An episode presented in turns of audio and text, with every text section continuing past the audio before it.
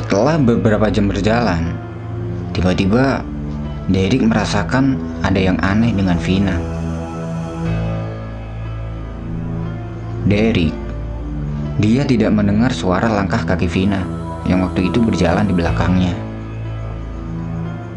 Merasa ada yang aneh, Derek pun menoleh ke belakang karena takut Vina tertinggal atau mungkin terjadi apa-apa pada Vina.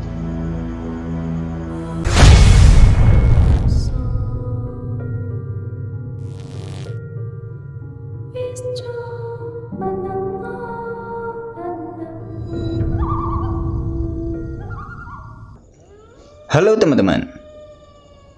Di mana pun kalian berada semoga tetap sehat selalu. Masih dengan gua Vidi. Di video kali ini Aku mau menceritakan pengalaman mistis dari teman kita. Panggil saja namanya Derek.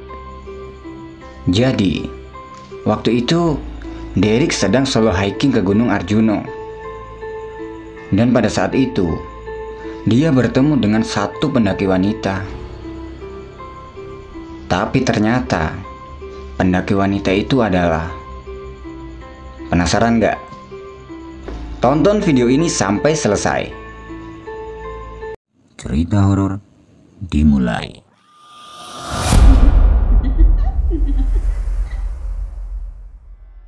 Berawal dari sebuah keinginan untuk mendaki gunung.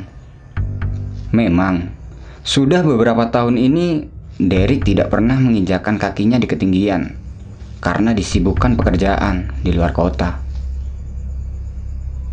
Dan setelah beberapa tahun dia di luar kota, akhirnya dia mendapat cuti dan pulang ke kampung halamannya di daerah Pasuruan, Jawa Timur. Karena keinginannya itu, sesampai di kampung halaman, dia pun merencanakan untuk mendaki gunung dia mencoba menghubungi teman-temannya mendaki dulu, tapi tidak ada satupun yang bisa karena punya kesibukan masing-masing. Dan beberapa dari mereka juga sudah berkeluarga. Akhirnya, Derek pun berinisiatif untuk berangkat seorang diri. Dan gunung yang akan didaki kali ini adalah Gunung Arjuna via Tretes. Sebelum berangkat, dia melatih fisiknya dulu karena setelah sekian lama dia tidak mendaki, takutnya fisiknya sudah tidak kuat lagi untuk mendaki gunung. Setelah beberapa hari kemudian, dia pun berangkat menuju ke Gunung Arjuna via Tretes karena jalur itu merupakan jalur yang lebih dekat dengan kampung halamannya. Dia berangkat dari rumah sore. Sesampainya di Prigen, dia bertemu dengan satu orang wanita yang mengenakan pakaian gunung. Tepatnya setelah dia berhenti di pom bensin untuk mengisi bensin motornya. Melihat wanita itu, Derek pun menghampirinya dan bertanya, Mau daki ya mbak? Iya mas. Mau daki ke mana? Ke Arjuno. Rombongannya mana? Katanya udah berangkat. Saya tertinggal. Ya udah, bareng aja mbak. Ntar ketemu di lokasi. Derek menawarinya untuk berangkat bareng, sekalian menyusul rombongannya yang katanya sudah berangkat duluan. Dan wanita itu menerima tawaran Derek. Derek pun membonceng wanita itu dan berangkat bareng menuju ke base camp. Di tengah perjalanan, Derek bertanya banyak pada wanita itu mulai dari nama, tempat tinggal, dan kenapa dia bisa tertinggal sama rombongannya. Nama wanita itu adalah Vina. Sambil mengobrol di atas motor, tidak terasa sampailah mereka di base camp. Sesampai di base camp, dia tidak melihat ada rombongan lain selain mereka berdua. Derek pun bertanya pada Vina, Kok sepi banget? Rombongan kamu di mana, Vin? Dan Vina menjawab, tidak tahu.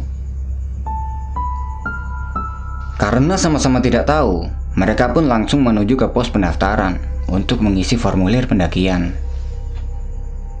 Di pos pendaftaran itu, Derek bertanya pada pak pos penjaga, apakah tadi ada rombongan yang tiba di sini. Tapi beliau menjawab tidak ada. Adanya cuma tadi siang, itu pun udah nanjak tadi sore. Akhirnya mereka pun menunggunya di base camp.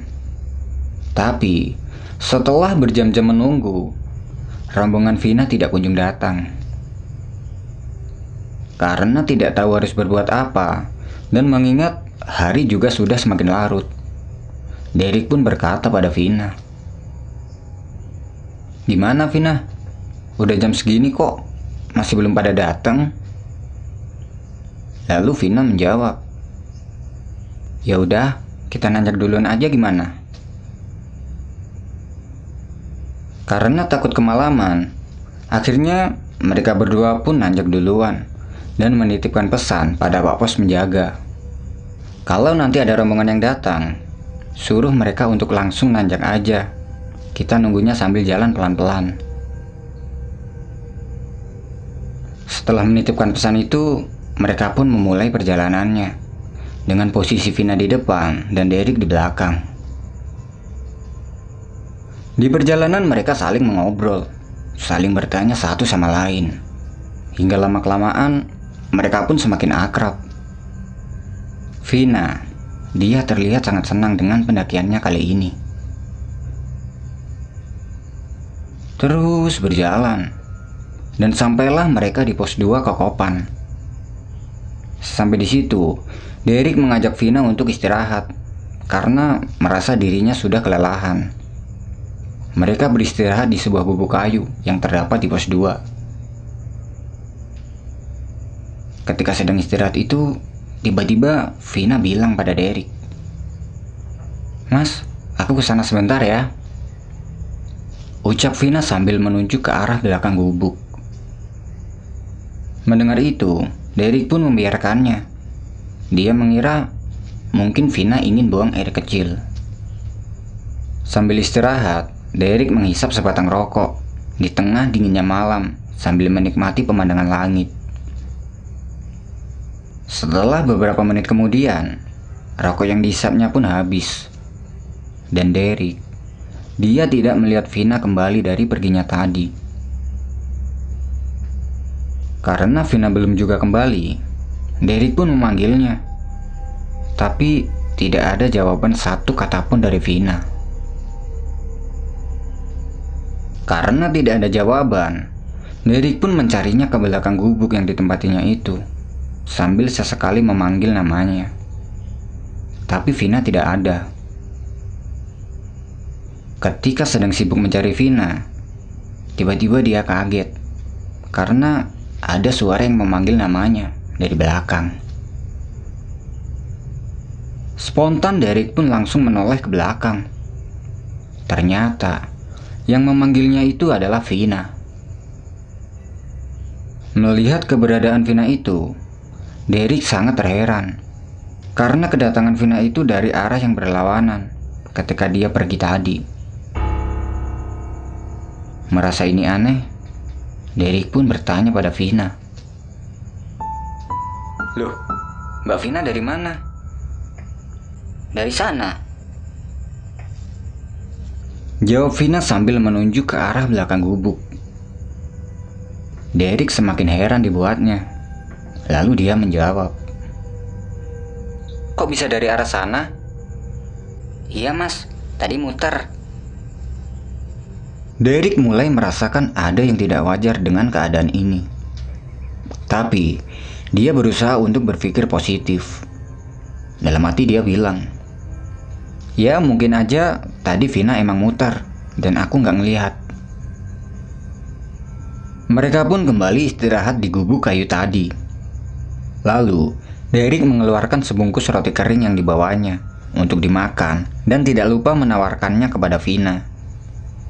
Tapi Vina tidak mau makan dengan alasan dia tidak suka dengan roti. Sambil makan roti, Derek bilang pada Vina, Teman-temannya Mbak Vina kok belum sampai-sampai ya? Apa jangan-jangan mereka nggak jadi nanjak? Iya mungkin mas, Terus gimana? Tetap nunggu di sini apa lanjut duluan? Lanjut aja nggak apa-apa mas, sekalian nunggunya di atas. Setelah roti yang dimakannya itu habis, mereka pun lanjut berjalan menuju ke pos selanjutnya. Sebelum berangkat, Derek meminta kepada Vina agar berjalan di depan. Tapi, waktu itu Vina tidak mau berjalan di depan.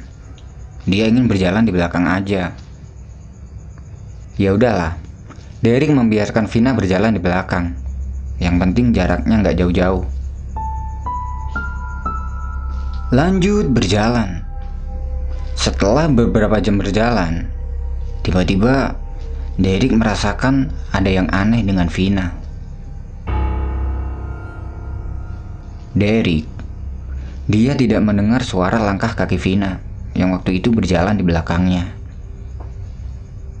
Merasa ada yang aneh, Derek pun menoleh ke belakang karena takut Vina tertinggal atau mungkin terjadi apa-apa pada Vina. Setelah menoleh ke belakang, terlihat Vina baik-baik aja dan masih berjalan di belakangnya. Tapi anehnya, suara langkah kakinya tidak terdengar. Logikanya, kalau orang berjalan pastilah terdengar suaranya. Apalagi waktu itu Vina memakai sepatu. Singkat cerita, sampailah mereka di pos 3 pondokan. Sesampai di situ, mereka istirahat. Di pos 3 itu terlihat ada beberapa pendaki yang sedang ngecamp. Mungkin mereka adalah pendaki yang berangkat tadi sore. Derek pun menghampiri rombongan yang ada di situ. Siapa tahu di antara mereka adalah temannya Vina. Tapi ternyata bukan.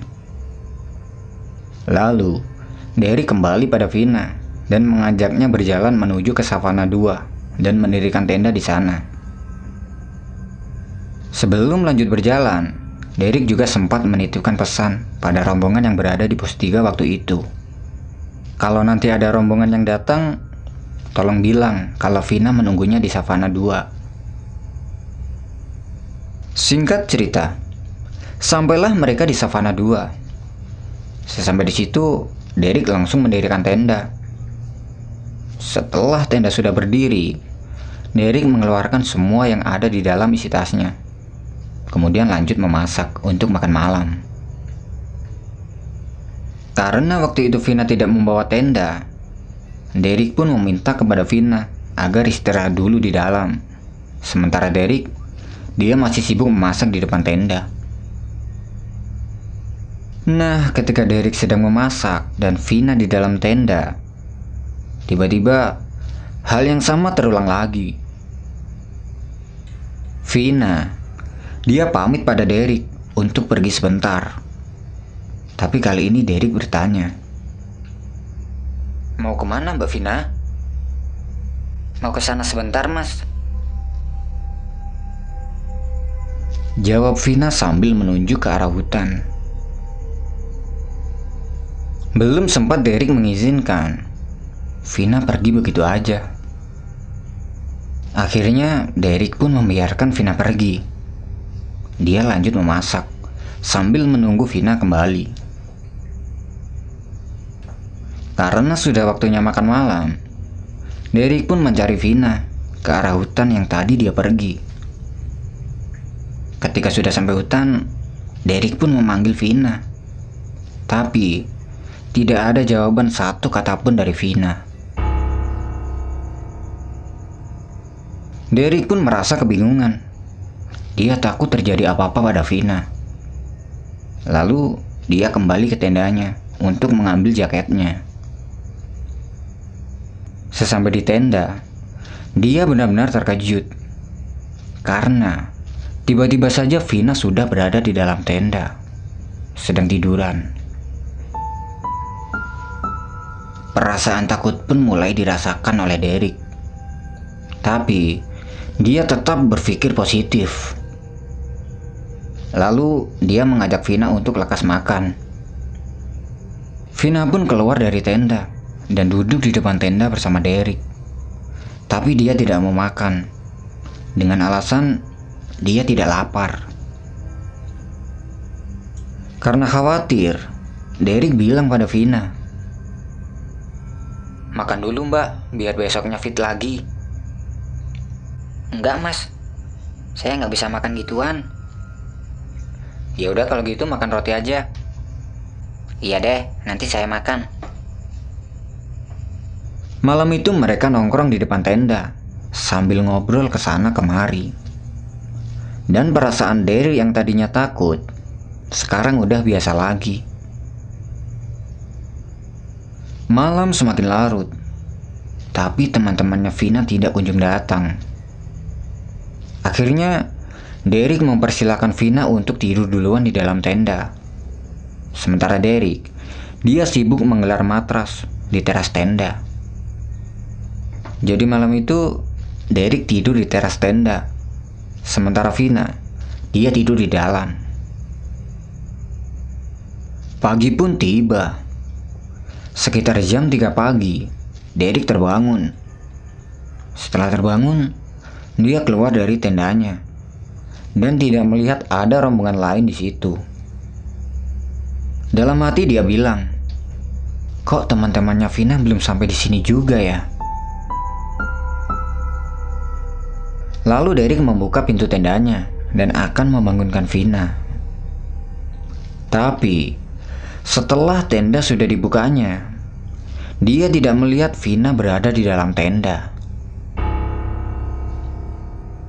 Spontan, Derek pun kaget karena tidak melihat Vina berada di dalam tenda.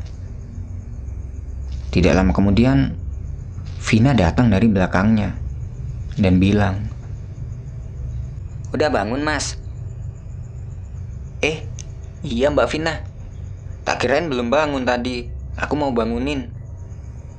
Udah kok mas. Tadi habis dari sana. Ucap Vina sambil menuju ke arah hutan yang semalam didatanginya. Karena penasaran, Derek pun bertanya balik.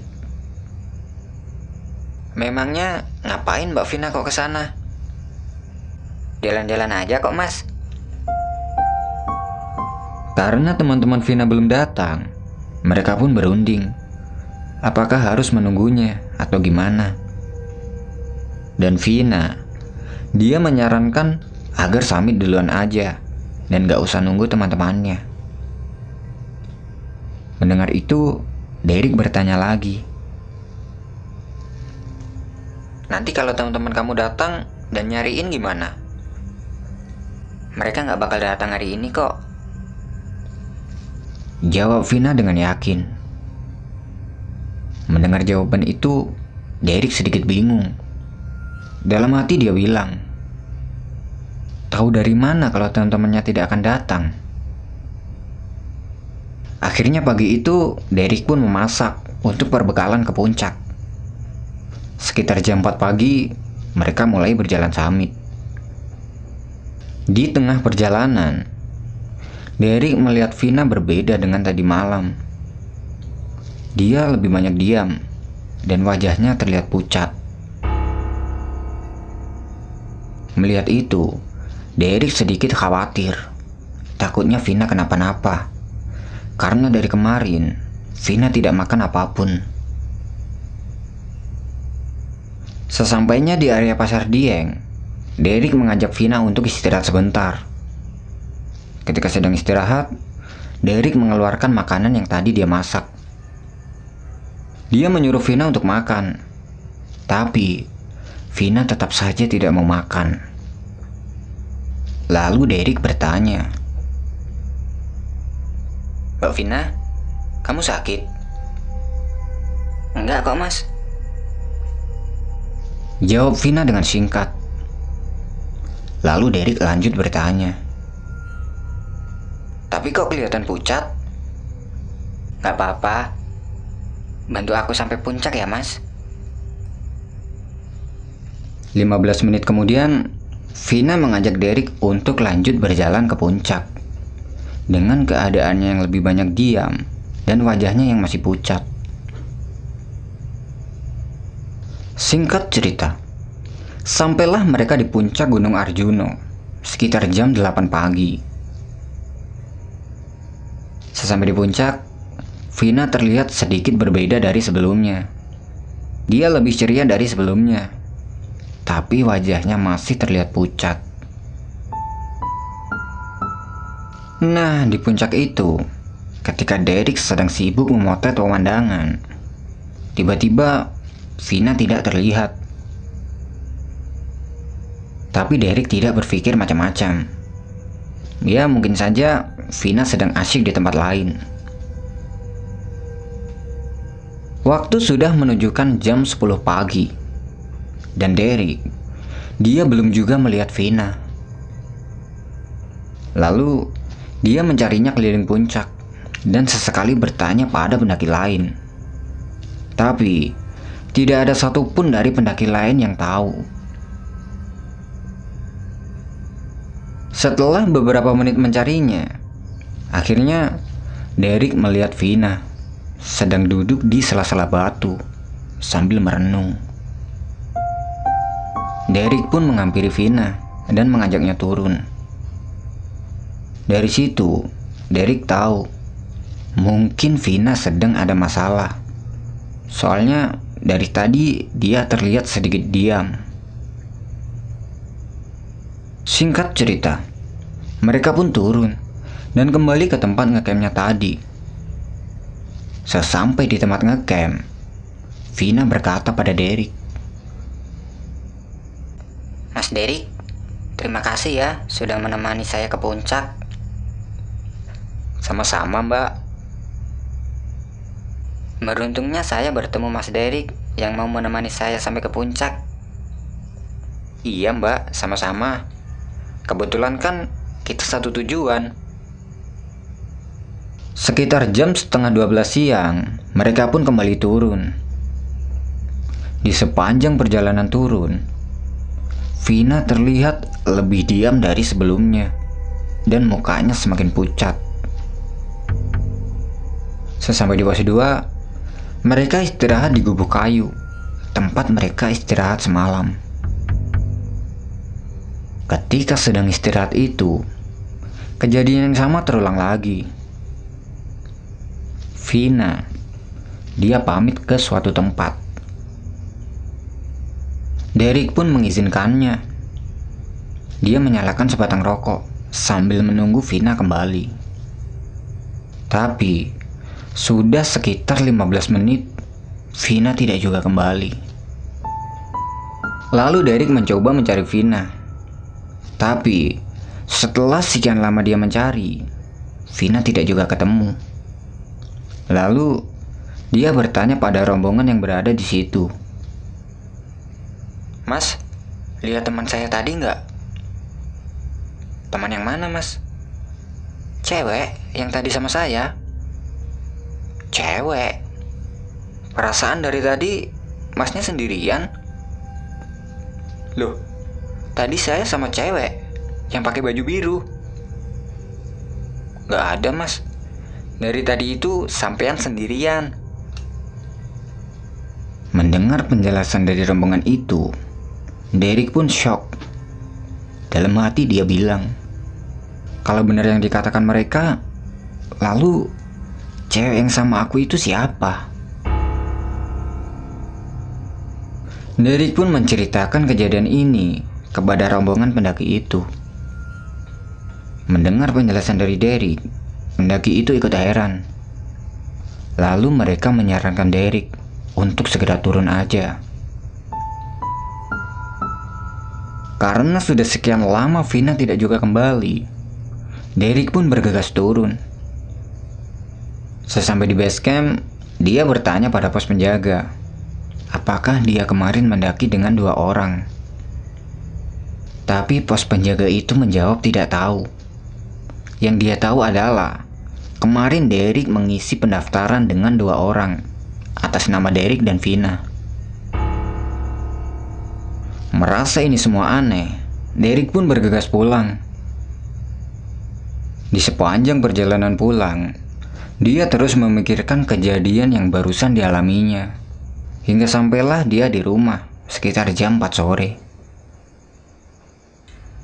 Karena masih penasaran dengan sosok yang bernama Vina itu. Beberapa hari kemudian, Derek berinisiatif untuk mendatangi alamat yang pernah diberikan Vina kepadanya. Berangkatlah Derek ke alamat tersebut. Sesampainya di daerah yang ditujunya, dia bertanya pada beberapa orang. Tapi, tidak ada satupun dari mereka yang tahu alamat tersebut. Dan yang dikatakan orang-orang itu, alamat yang dimaksud Derek itu adalah hutan. Tidak ada satu rumah pun di situ. Derek pun kembali pulang dengan rasa kebingungan. Sesampai di rumah, dia bertanya pada sesepuh yang berada di kampungnya tentang kejadian ini. Ternyata menurut beliau sesepuh itu, sosok yang bernama Vina itu adalah sebangsa jin yang menyerupai manusia. Dia sengaja ikut Derry ke Gunung Arjuno untuk menemaninya. Karena waktu itu, dia melihat Derek sedang mendaki seorang diri. Mendengar penjelasan dari sesepuhnya itu, Derek pun berpikir positif aja. Mungkin sosok yang bernama Vina ini hanya ingin ikut dengannya mendaki dan tidak ada niat lain. Nah, gimana ceritanya teman-teman? Kasih pendapat kalian di kolom komentar. Buat teman-teman yang punya pengalaman mistis di gunung ataupun di tempat lain dan ingin di-share di channel ini, teman-teman bisa kirimkan ceritanya ke email ini. Atau lebih lengkapnya, teman-teman bisa cek di kolom deskripsi. Terima kasih sudah menonton. Gua Vidi dan sampai bertemu di video berikutnya.